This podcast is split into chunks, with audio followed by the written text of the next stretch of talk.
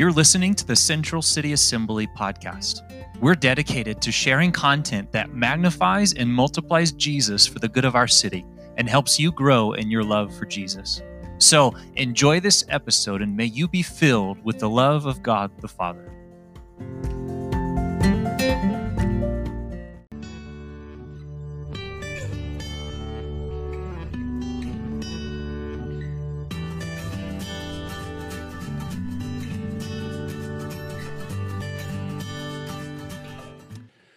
Right. Good morning, church family. Man, um, should we just move this whole thing outside in the beautiful weather?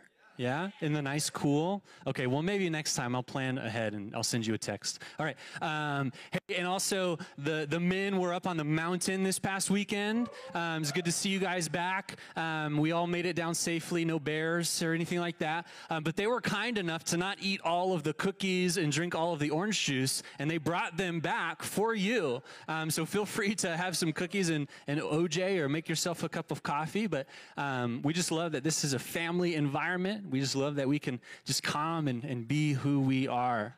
Um, so, hey, I don't know if you know this, um, but flying an airplane is really hard. No, it is not easy. Flying an airplane is really hard. Um, I think pilots, what they do is they make it look easy, uh, but that's only because they've gone through many, many years, thousands of hours of training and practice. Uh, even with modern avionics technology, that uses uh, computers and algorithms and AI and probably a little bit of wizardry to, to make the miracle of flight easier, um, pilots still have to be engaged. Uh, pilots still have to have a sharp uh, attention to make sure they make it to their destination. Uh, while it might seem like all you have to really do is, is uh, to reach your, your desired destination is point the nose of the airplane in the direction you want to go and then just keep going. Right? It might seem that easy, but there's a lot more to it. Um, there are a lot of variables that pilots have to uh, account for. And if they don't account for these variables, then really bad things will happen really bad things. Um, one of those variables is something called wind drift. Wind drift. Um, let's say an airplane takes off from Tucson um, and starts heading toward Phoenix. I don't know why they would want to go to Phoenix, but it's the closest straight line kind of thing I could think of. Um, but if the, the pilot gets in the air and just maintains that heading of north and then travels in a relatively straight line for about 107 miles, um, they should reach Phoenix without any problems. Pretty simple, right? Uh, but if there's any kind of crosswind, where the wind is blowing against the plane or to the side of the plane, um, it can cause this thing called wind drift. It can cause the, the plane to, to drift.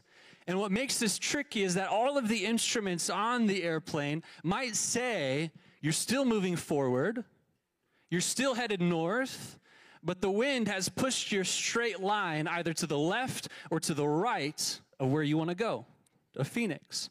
And if you don't pay attention, then you'll travel for 107 miles north in a straight line, but wind drift might cause you to still be 30 miles away from Phoenix, right?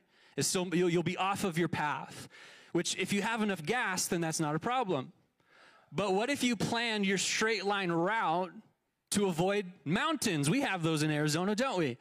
Right? Again, you might be going north, but with wind drift, your path has been pushed over, and now you're headed right for those mountains that you wanted to avoid. And if visibility is low or your flight instruments are somehow off, you could very well crash into those mountains. And that might sound like a far fetched, um, crazy scenario, but it's happened. There are stories, tons of stories, um, where pilots, they relied too much on autopilot and they neglected their instincts, their training, and, and really their responsibilities. And then these outside variables like wind, they cause them to drift and then they crashed into a mountain or they crashed into the sea or they ran out of gas and they had to make an emergency landing. Right? And, and do you trust your pilots more? Right? That's kind of scary, isn't it? Right, but after the accident, when, when they recover the black box and they look at the, the flight data, the real question in those scenarios is was it the wind that caused the accident or was it the neglect of the pilot. Because if a pilot is paying close attention and not relying too much on autopilot, wind drift can be corrected. It can be corrected. Slight adjustments, careful attention to details can prevent major accidents. And at the start of, of, chapter two of Hebrews, the author essentially makes the same point to people who are following Jesus on this journey called life. Drifting away from Jesus, drifting away from your faith is possible. Drifting can lead to problems for us, but also drifting can be corrected or even avoided altogether if we don't neglect to keep our focus, our attention on Jesus. And so in verse 1 of chapter 2, the author of Hebrews says this. He says, Therefore, we must pay much closer attention to what we have heard, lest we drift away from it. And so the title of today's message is The Danger of Drifting. Can we just pray one more time and ask God to be with us this morning? God, this is a heavy subject. Um, it's not something that maybe we want to talk about, or, or maybe it's very personal because we know people that we love who are drifting. Or maybe we are drifting right now. We might not want to hear this message right now, but God, I pray in your grace, in your mercy, in your love, your words would just go right to where they need to go for us this morning. God, we're believing that, that you do have good for us. You're our heavenly, loving Father who wants good for us. And sometimes that means correction. Sometimes that means putting us back on the right track. And so we're, we're still praying the same thing. We're still singing the same thing. We're available, God. Would you move and work in us this morning? Would you have your way in us? We thank you, Jesus. We love you. It's in your name we pray. Everybody said, Amen. All right, so go ahead. If you haven't already, open up to the book of Hebrews. Um, we're done with Hebrews chapter 1 after a couple weeks, um, and we're moving into Hebrews chapter 2. We're going to hang out in only four verses this morning, so not that far into chapter 2. Um, but turn there if you haven't already, and we're going to look at one of five exhortations or five warnings that the author of Hebrews gives us throughout this book. Um, that's the pattern of Hebrews. If you've read through it, maybe you've seen this. The author gives some exposition and then an exhortation. Uh, he explains his point or his stance on an issue, and then he gives us a warning to follow that. So, exposition, then exhortation, explanation, then warning. That's what we're going to see on and off as we go through this book. And so, we're looking at the, the first warning concerning this topic of drifting away from Jesus, drifting away from our faith. And my goal this morning is to show you the various ways that, that we can neglect our faith that leads to drift, but also the, the simple solution to correct or even avoid drift altogether. All right, so Hebrews chapter 2, verse 1. Let's look at this together. The author says, Therefore, we must pay much closer attention to what we have heard, lest we drift away from it. what we first need to do is we need to realize that this, this verse, um, it starts with the word therefore. Everybody say therefore. And this means that what he is about to say in chapter 2 is connected with everything he just said in chapter 2 or chapter 1. And like I mentioned, chapter one, and if you remember, is all about how amazing Jesus is. He's amazing, right? Right? Amen? Church family, Jesus is amazing, right? He is, right? Uh, he, he's the radiance of the glory of God, the author tells us. He's the exact imprint of his nature. He's the creator, the sustainer, and king of the cosmos. He has the greatest name, which is Son of God. He's acted on our behalf as priest to make sacrifice for the forgiveness of our sins. Jesus is amazing. Therefore, because Jesus is so amazing, because of who Jesus is, what he's done, how he's told us to live, we must pay much closer attention to him. We must pay much closer attention to everything that we've heard of this Jesus or we'll drift away from Him. We'll drift away from our faith. And this is a pretty straightforward idea, wouldn't you agree? Right, if you don't pay close attention to most things in life, what happens? Parents, if you don't pay much closer attention to your kids, what happens? Bad stuff. Amen? Right? Or if you don't pay much close attention to uh, your plants, which that happens in, if I'm in charge of plants, what happens to them? They die. If you don't pay close attention to the maintenance of your car, what happens? It dies. If you don't pay close attention to your relationship with your friends, your family, your spouse, the relationship dies. Plain and simple, neglected things die. And when neglected things die, you can no longer benefit from the value that they bring to your life. And the same is true for our faith in Jesus. Faith, on one hand, is a powerful thing. Faith is powerful. Jesus said that if we have uh, the amount of faith, as, as small as a mustard seed, we can move mountains. Faith is powerful. But on the other hand, what we see is that faith is also fragile. It requires attention and care and cultivating. Our faith can waver, our faith can shrink, our faith can fade, but only if we neglect it and don't pay close attention to it. Neglected things die.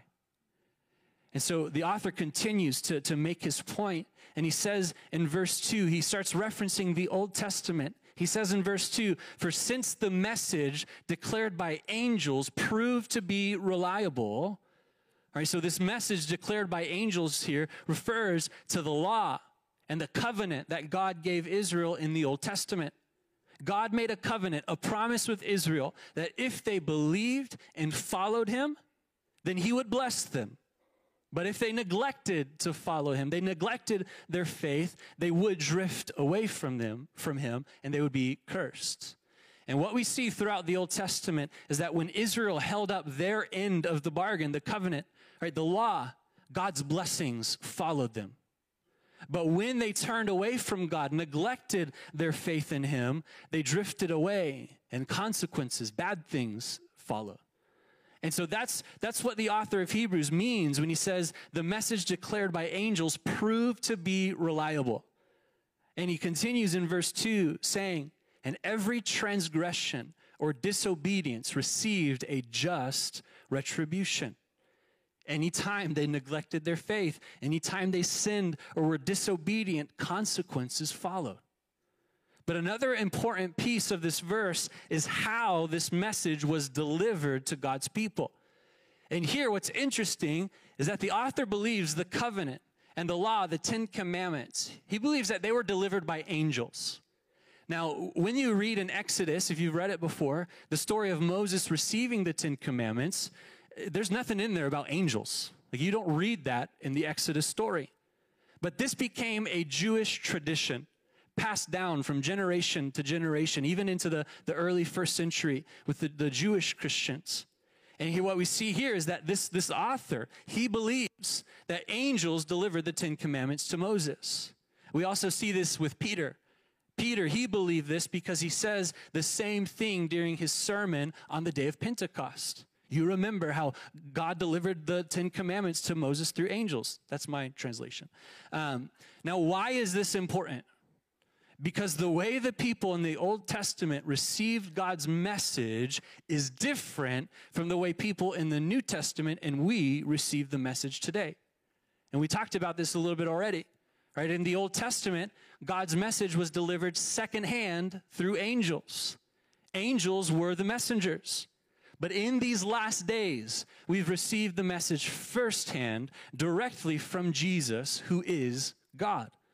Right? Jesus is the messenger, and he's greater than angels, as we learned and talked about last week. So the point is, we have a greater messenger. Amen? Or think of it this way there are times when we tell Miles, our, our oldest son, to relay a message to his little brother, Oliver. And so Miles will, will go to his little brother and say, Oliver, mom and dad want you to get your shoes on because we're about to leave. And sometimes Oliver will listen other times, he'll look at Miles and say, Who are you? I'm going to keep playing. I'm going to keep doing my thing. And so Miles will, will come to us and say, Mom, Dad, Oliver isn't putting his shoes on. Then what do you think has to happen next? Mom and dad have to personally deliver this message, and then Oliver is like, oh, okay, I'll do it. I'll put my shoes on. Right? While the message delivered by Miles to Oliver is coming directly from mom and dad, it doesn't have as much oomph, right? As much weight as when mom and dad personally deliver the message. And so, what would you say has more weight? A message from God delivered by angels or a message from God delivered personally by God Himself? Right, we've received the message of God's great salvation, not from angels, but from God Himself in His Son Jesus. Right, we have a greater messenger. That's powerful. Right, not only that, but we have a greater message, much greater message. The message of salvation that we've received today is far greater than the message the people received in the Old Testament. The Old Testament message of salvation depended on people following the law, the Ten Commandments, right? Do this, do that, obey this, obey that, and then you'll be saved. It was a works based message of salvation. And what we see is that Israel constantly failed to live up to the law and the covenant. But the new law, the new covenant that we have in Jesus today is all faith based. There is nothing that we have to do in order to be saved because Jesus, our King, our priest, He's done it all for us. Right? Jesus did the thing. Jesus did that thing. He obeyed. He listened. And because of Him, we are saved. And all we have to do is confess with our mouths that Jesus is Lord and believe in our hearts that God raised him from the dead and we are saved. That's it. Now, there are things that Uh, works that we should do as followers of Jesus, right? But these are all evidence of our salvation, not requirements for our salvation. And so the, the message of salvation that we have is far greater than the message of salvation the people in the Old Testament received and how we've received, how we've received the message is far greater because it's not come through angels, but from God Himself in Jesus. And if negative consequence in drifting always happened when the Old Testament believers neglected the message, what do you think will happen when we neglect the far greater message and the far greater messenger? And that's what the author of Hebrews communicates in verse 3. He says, How shall we escape? Right? Is it even possible? Like, how shall we escape if we neglect such a great salvation? It was delivered at first by the Lord. He's saying the same thing. Jesus, God Himself, delivered this message to us. He keeps going. And it was attested to us by those who heard. Not only did Jesus deliver the message, but those who lived with, walked with, like, learned from Jesus, they accurately conveyed the message of salvation to others. Not only that, keep going, verse 4. While God also bore witness by signs and wonders and various miracles. When the message of salvation was delivered, God authenticated that message as true through various miracles, signs, wonders, healings, resurrections, deliverances. And we keep going. The message of salvation is authenticated by the gifts of the Holy Spirit distributed uh, according to his will. We know that this message that we hear about this King Jesus dying on a cross and rising from the dead, we know it's real because we have his spirit living inside of us. And he gives us gifts and the ability to live differently, transformed lives than we lived before. Hey, we can say no to sin. That alone is transformation enough for me. We can say no to sin. We can love and serve people in a way that we couldn't before the Holy Spirit. Right? The messenger and the message are far greater. Jesus is better. We have better. We know better than believers before us. What's going to happen if we neglect this great salvation, this faith of ours? He says we will drift away. We will. And what we'll learn later on in Hebrews is that if we drift away too far, our drift will ultimately lead to denial, denying the message and the messenger altogether. The author of Hebrews, he, he goes a little bit further and he says that there, there is a point when you've drifted too far beyond return, and the result is that neglected things die. It's a hard, difficult conversation that we're going to have to have later on in Hebrews, but it's important. Right, but listen, we don't have to get to that point. We don't have to get to that point. Drift doesn't have to lead to denial and death. Right? Like I said at the beginning, drift can be corrected. That's called hope, church family. Drift can be corrected. So, what I want to do with the remainder of our time is I want to point out three ways that, that drift can happen in our lives. Because, like with the illustration of the drifting airplane, uh, drift isn't always obvious. We don't always see it at first, it happens subtly. And then I'll show you the simple solution to correct drift. All right? We're all on the same page, game plan? All right, so what are the ways that drift happens subtly in our lives? Well, what's cool is that the Greek word um, the author uses for drift, I'm not going to try and say it this morning, um, but it has some imagery associated with it. The Greek word is associated with water, moving, flowing water. And so the first image of drift that we have is of evaporation. Everybody say evaporation. And you know what evaporation is? It happens when water and the environment around it is warm enough to vaporize the water into a gas. And evaporation, it can happen quickly, it can also happen very slowly over time. Right? If you just leave a bowl of water out in the sun and you neglect to add water to it every single day, it will evaporate. And if you leave it long enough, you'll come back to an empty bowl, completely dry. And our faith is the same way. We are filled with faith when we first say yes to Jesus and, and, we, we put our hope and our trust in Him. Do you remember the first time that you said yes to Jesus? The faith that you had in that moment. Right, but after that, we have to continue to nurture and cultivate our faith. We have to fill our souls with the Word of God. We have to grow our faith by trusting Him through obedience and living according to His ways. But if we don't do that, then our faith will slowly and over time evaporate until there's nothing there. We'll drift away. And what sometimes happens, I think, is, is people, they hear this amazing, great message of salvation that we're talking about, and, and they put their hope, their faith in Jesus, they believe in Him. And then they're filled with this incredible faith and they believe confidently that their faith will help them throughout this life. But some people treat their faith more like um, a, an emergency ration. They've got my salvation secured. I'm ready to go. And then it goes in the back pocket. And when life is good and, and things are, are going as planned and the way we want them to, sometimes we don't always rely on our faith. Why, why do we need that? Life is great. Why do we need this faith? We, we treat it like an emergency ration. But when that happens, what happens when life turns bad? Right? We think, oh yeah, I've got this faith. I remember this faith thing. It's going to help me. But people have neglected their faith this whole time. They turn back to an empty bowl. There's nothing there. Right? We feel like God isn't present when we cry out to him. We feel like prayer isn't working.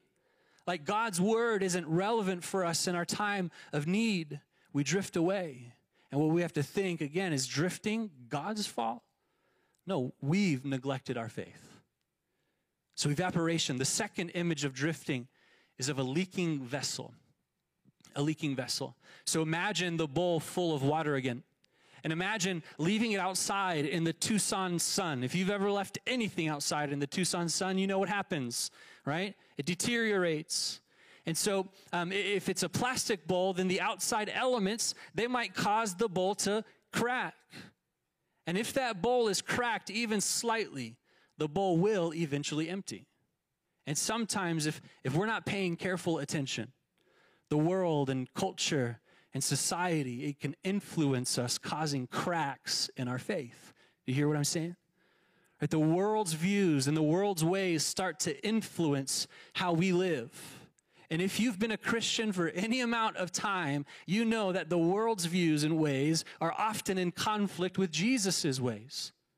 And so, what people will do is they'll attempt to follow Jesus in faith while also allowing themselves to be influenced by this outside world, the outside sources. But you can't serve two masters. A house divided cannot stand. Do not be unequally yoked with unbelievers. Scripture is full of warning about how the ways of God cannot mix with the ways of the world. And if you continue to try and mix them, it will lead to destruction, cracks in your faith. And flirtation with the world in that way will dilute your faith in Jesus. And it's subtle. It's subtle because the ways of the enemy and the ways of the world, they're sneaky. Right? You know this. The enemy often disguises lies with truth. And so the world might disguise something as good, but if you pay close attention, you'll see that it's not good. It's in, it's in conflict with the gospel of Jesus. I can think of some examples right now. The, the world right now is celebrating the rights of individuals, which I believe rights are good. But when the world celebrates the rights of an individual over and at the ex- expense of the rights of, a, of another person, like unborn children, the elderly, those trapped in sex trafficking, that is not good. And it's incompatible with the gospel of Jesus. I also see this with things like critical theory and all of its sub theories. Critical theory, critical race theory, critical gender theory. You know what? The world makes this sound as good and righteous, but hear me, they are incompatible with the gospel of Jesus. And I may have opened up a can of worms. I, if you have questions about that, come and talk to me uh, why that's true. Right? The point is, if we don't pay close attention, if we don't pay close attention to the words, the voice of Jesus, if we don't care for and nurture our faith, we will form cracks in our faith and will become leaky vessels. Leaky vessels. The third image of drifting is, is more of what I think the author of Hebrews had in mind in verse 1, which is that of a drifting boat. Um, we'll see that the author uses a lot of nautical imagery throughout his letter. Um, he probably was a sailor, or at least enjoyed it as a hobby. I don't know. Um, but lots of boat imagery. Um, but if a person wasn't careful to properly tie their boat to a dock or, or something like that, then the waves lifting and moving could actually loosen the knot and cause the boat to drift away out into sea. Right? And, and, and what we see is that um, th- there might be many reasons why the, the, the person didn't tie a good enough knot. Maybe they pulled into shore and they just had to they had to get off the boat quickly and go do something. So they quickly and hurriedly tied the knot, not paying attention. But again, whose responsibility is it to pay close attention? to make sure the knot is tight and secure. And if we don't pay close attention to our faith, we can encounter the same thing. You know, sometimes I, I think we are so preoccupied with other things in life that we don't give enough time to our faith. We'll give some time, right? We'll read the verse of the day. Right, we'll, we'll read a quick devotion. We'll say a quick prayer. We'll make sure that we go to church on Sunday. Right? But, but that's like the person who was in a hurry and did a sloppy job tying their, their boat to the dock. A loose and neglected faith will result in drift. Now, I get it. Sometimes it's hard to spend a good amount of time reading God's word and praying and devoting time to your relationship with Him. Sometimes all you have is five minutes in the morning. I've been there. I get it. You know what? There's grace for that. But for some people, that's all they give to their faith. That's their norm. For some people, God is important, but other things are more important to them. For some people, faith is important, but other things are more important. But you know what? That's not how Jesus presents a life of faith with Him eh, in His own words. Eh, because He says, But seek first the kingdom of God and His righteousness, and all of these other things will be added to you. Right? Seek first to make sure your faith knot is tight and secure in Jesus.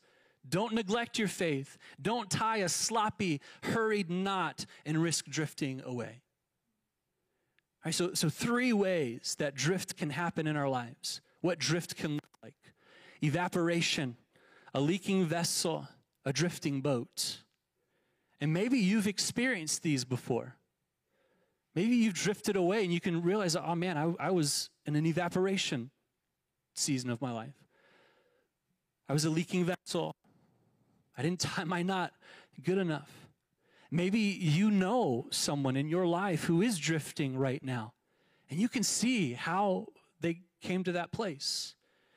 Maybe you didn't see it before because it, it can be subtle, but you see it now that you, right now, are drifting.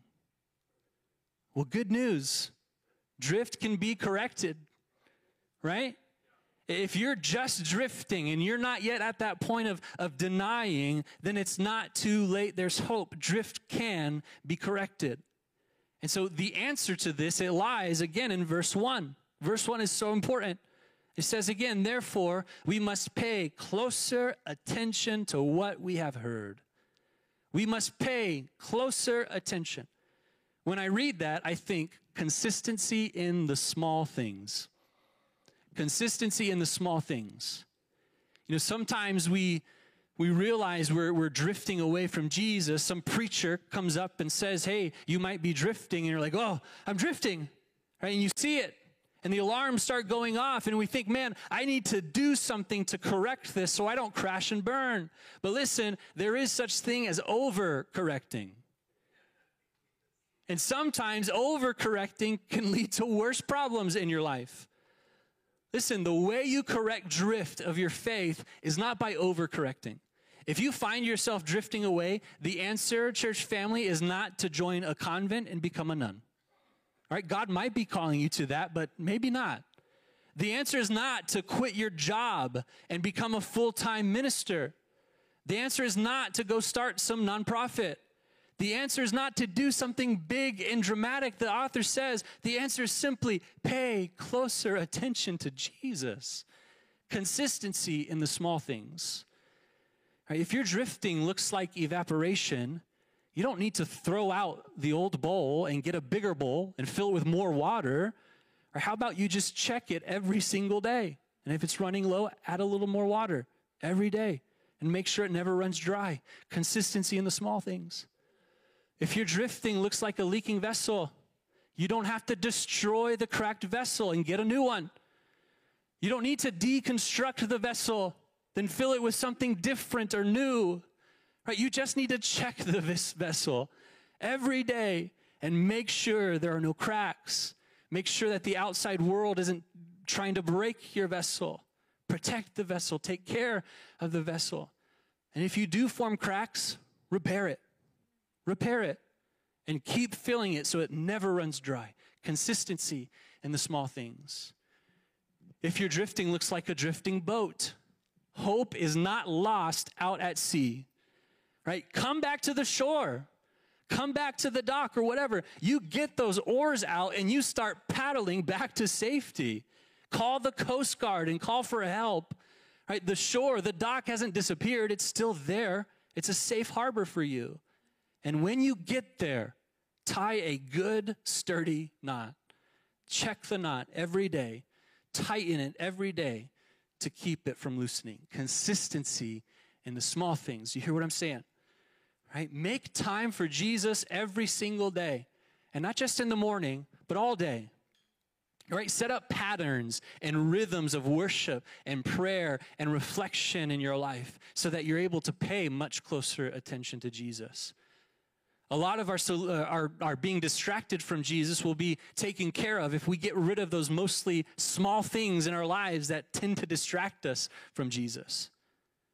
Right? Surround yourself, not with the world, but with fellow believers who can be used by God to fill you and encourage you. He'll talk more about that later in Hebrews. Right? And a great way to do that is by coming to church, being a part of a growth group, students being with, with Chi Alpha, right? And participating in those places. Notice that I didn't say just attend, participate. There's a big difference, but participate in those places.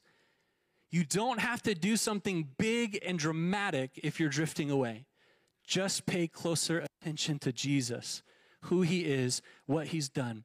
Just be consistent in the small things and you'll remain secure. Amen? So, where are you today? If you want, come on up. Where are you today? Now, this letter, it, it was um, it was written to believers, right, followers of Jesus, as a warning to the danger of drifting. Right, so this message is not d- directly directed to unbelievers, but I believe um, that there's still something there for unbelievers to hear. Right, because God has personally offered you such a great salvation in Jesus. God has personally extended an invitation to salvation through his son Jesus. And that great salvation, it's far greater, far more superior, infinitely better than any salvation that the world might try to offer you.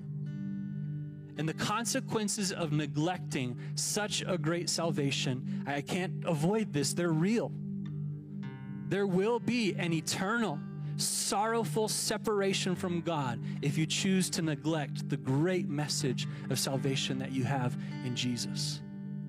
But listen, even for you, it doesn't have to be that way.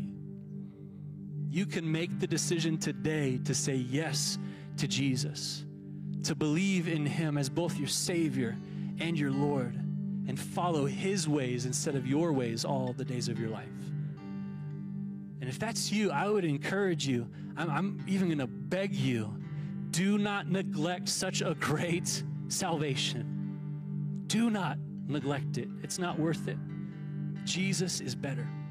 Right? Surrender your life to Jesus today. And if that's you today, and if we can just dim the lights, and if we can just all bow our heads, if that's you today, you've never said, I'm going to follow Jesus, I just want to say a prayer for you. Maybe you're watching online or you're, you're listening to the podcast later on. I just want to pray for you. God, I pray that you would just continue to, to work in their lives. Those who haven't said yes to you yet, Jesus. God, I pray that, that you would just make it obvious that you are better, that you are greater, and Lord, I pray that you would fill them with such great faith that they can't avoid saying yes to you, Jesus.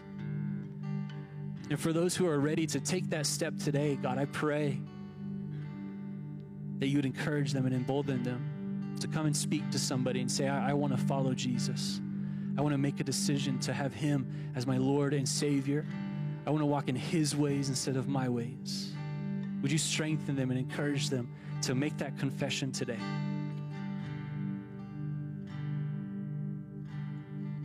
And, church family, maybe you know somebody in your own life who isn't walking with Jesus. Or maybe they're drifting away. What I would encourage you right now to do is, is just pray for them. Just say a quick prayer for them. In the book of James, James tells us that there's great blessing for those who go after those who've walked away from the faith. Which is an encouragement for us. If you know somebody who's drifting, who's walking away, go get them. Go get them. Go after them. And one way we can do that is by saying a prayer for them.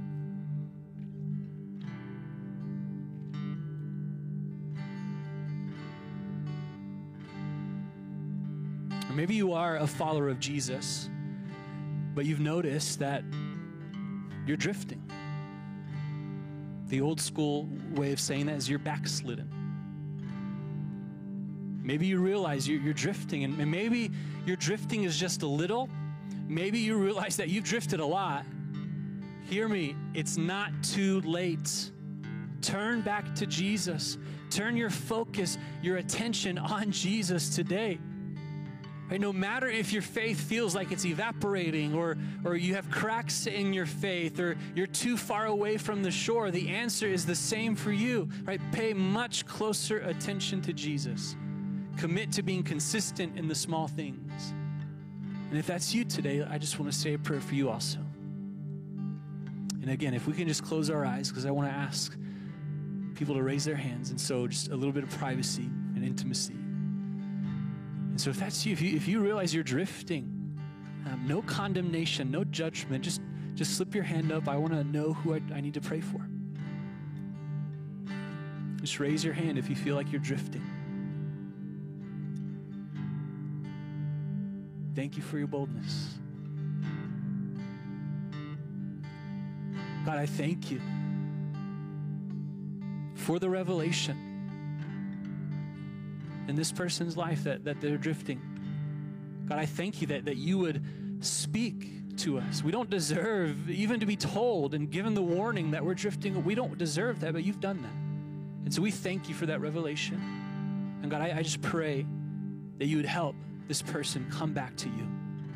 God, I pray that you would surround them with people who can encourage them and speak life into them and fill them up, point them to you, Jesus. God, I pray for a resurrection of faith today. God, I, I pray for um, just answers to doubt. Lord, I pray that this person would just see you as you really are the great messenger, the greater messenger, the greater message. We thank you, Jesus. And for others who, who may have um, just not have raised their hands, God, I pray that you would encourage those who feel that they're drifting.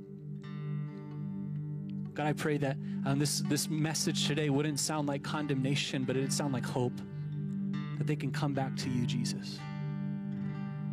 So we thank you for that. And, church family, you might also be here today and, and you don't feel like you are drifting. You feel like your faith and, and your relationship with Jesus, it's good. You know what? Praise God. Praise God. But I would encourage you to take this message seriously. Don't go into autopilot just because everything's good. Check your faith.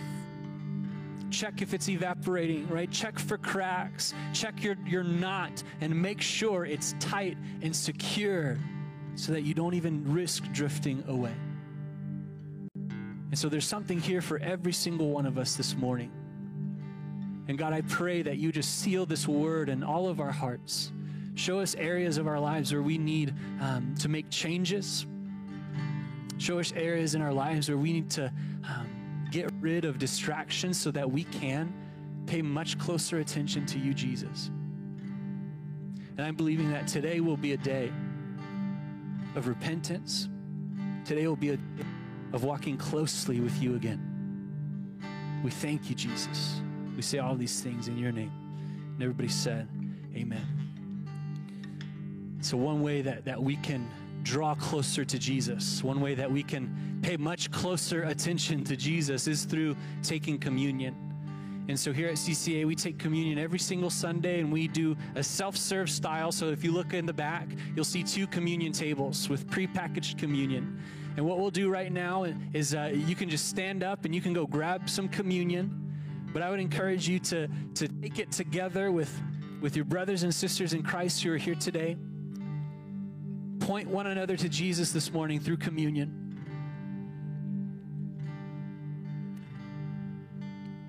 And before you do that,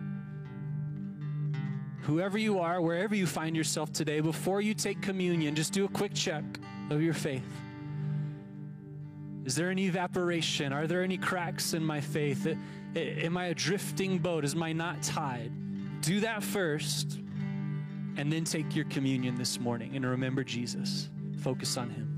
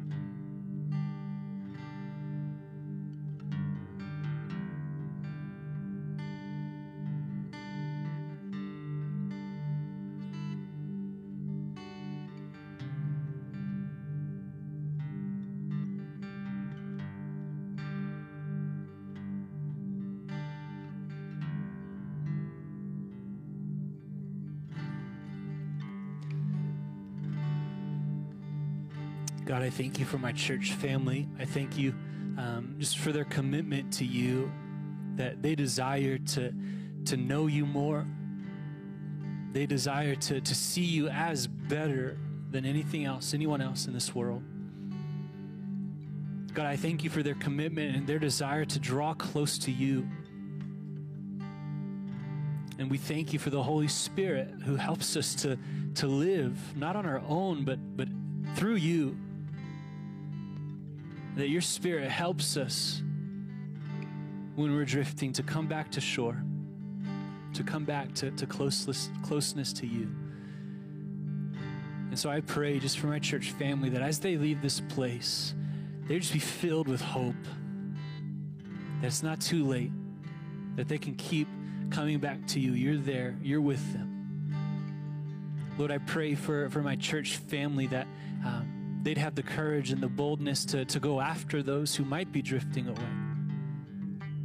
Not with a condemning word, but with an encouraging word. And that they'd walk with them and beside them, pray for them, serve them, love them, and point them to you, Jesus who is better. And God, we just look forward to how, how this message, even though it's heavy, it's, it's going to bring us closer to you, God.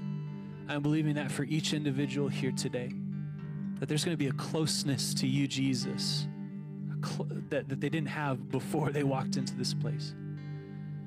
And so we thank you for the power of your word and that it does that for us. We thank you, we love you. We say these things in your name. Amen. Amen.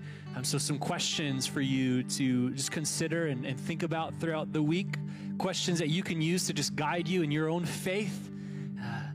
Questions that will, will help you in, in um, checking your knot, checking for cracks, you know, making sure there's no evaporation. So, you can take a picture of these, write them down quickly. But number one, have you ever experienced drift in your faith before? What did it look like? Evaporation, leaking vessel, drifting boat. Number two, what is it about Jesus and his message that led you to faith in him? Number three, who do you know who is experiencing drift and will you commit to praying for them? And I would even say, will you commit to going after them? Number four, what practices of your faith do you need to be more consistent in? What rhythms of, of walking with Jesus do you need to put in place in your life? Amen. Thank you for listening. If you are blessed by this episode and would like to help us create more content that magnifies and multiplies Jesus, would you consider giving a financial gift of any amount today? Whatever you give will go towards building the kingdom of God in the lives of people all over the world. Thank you for your support, and we pray many blessings over you.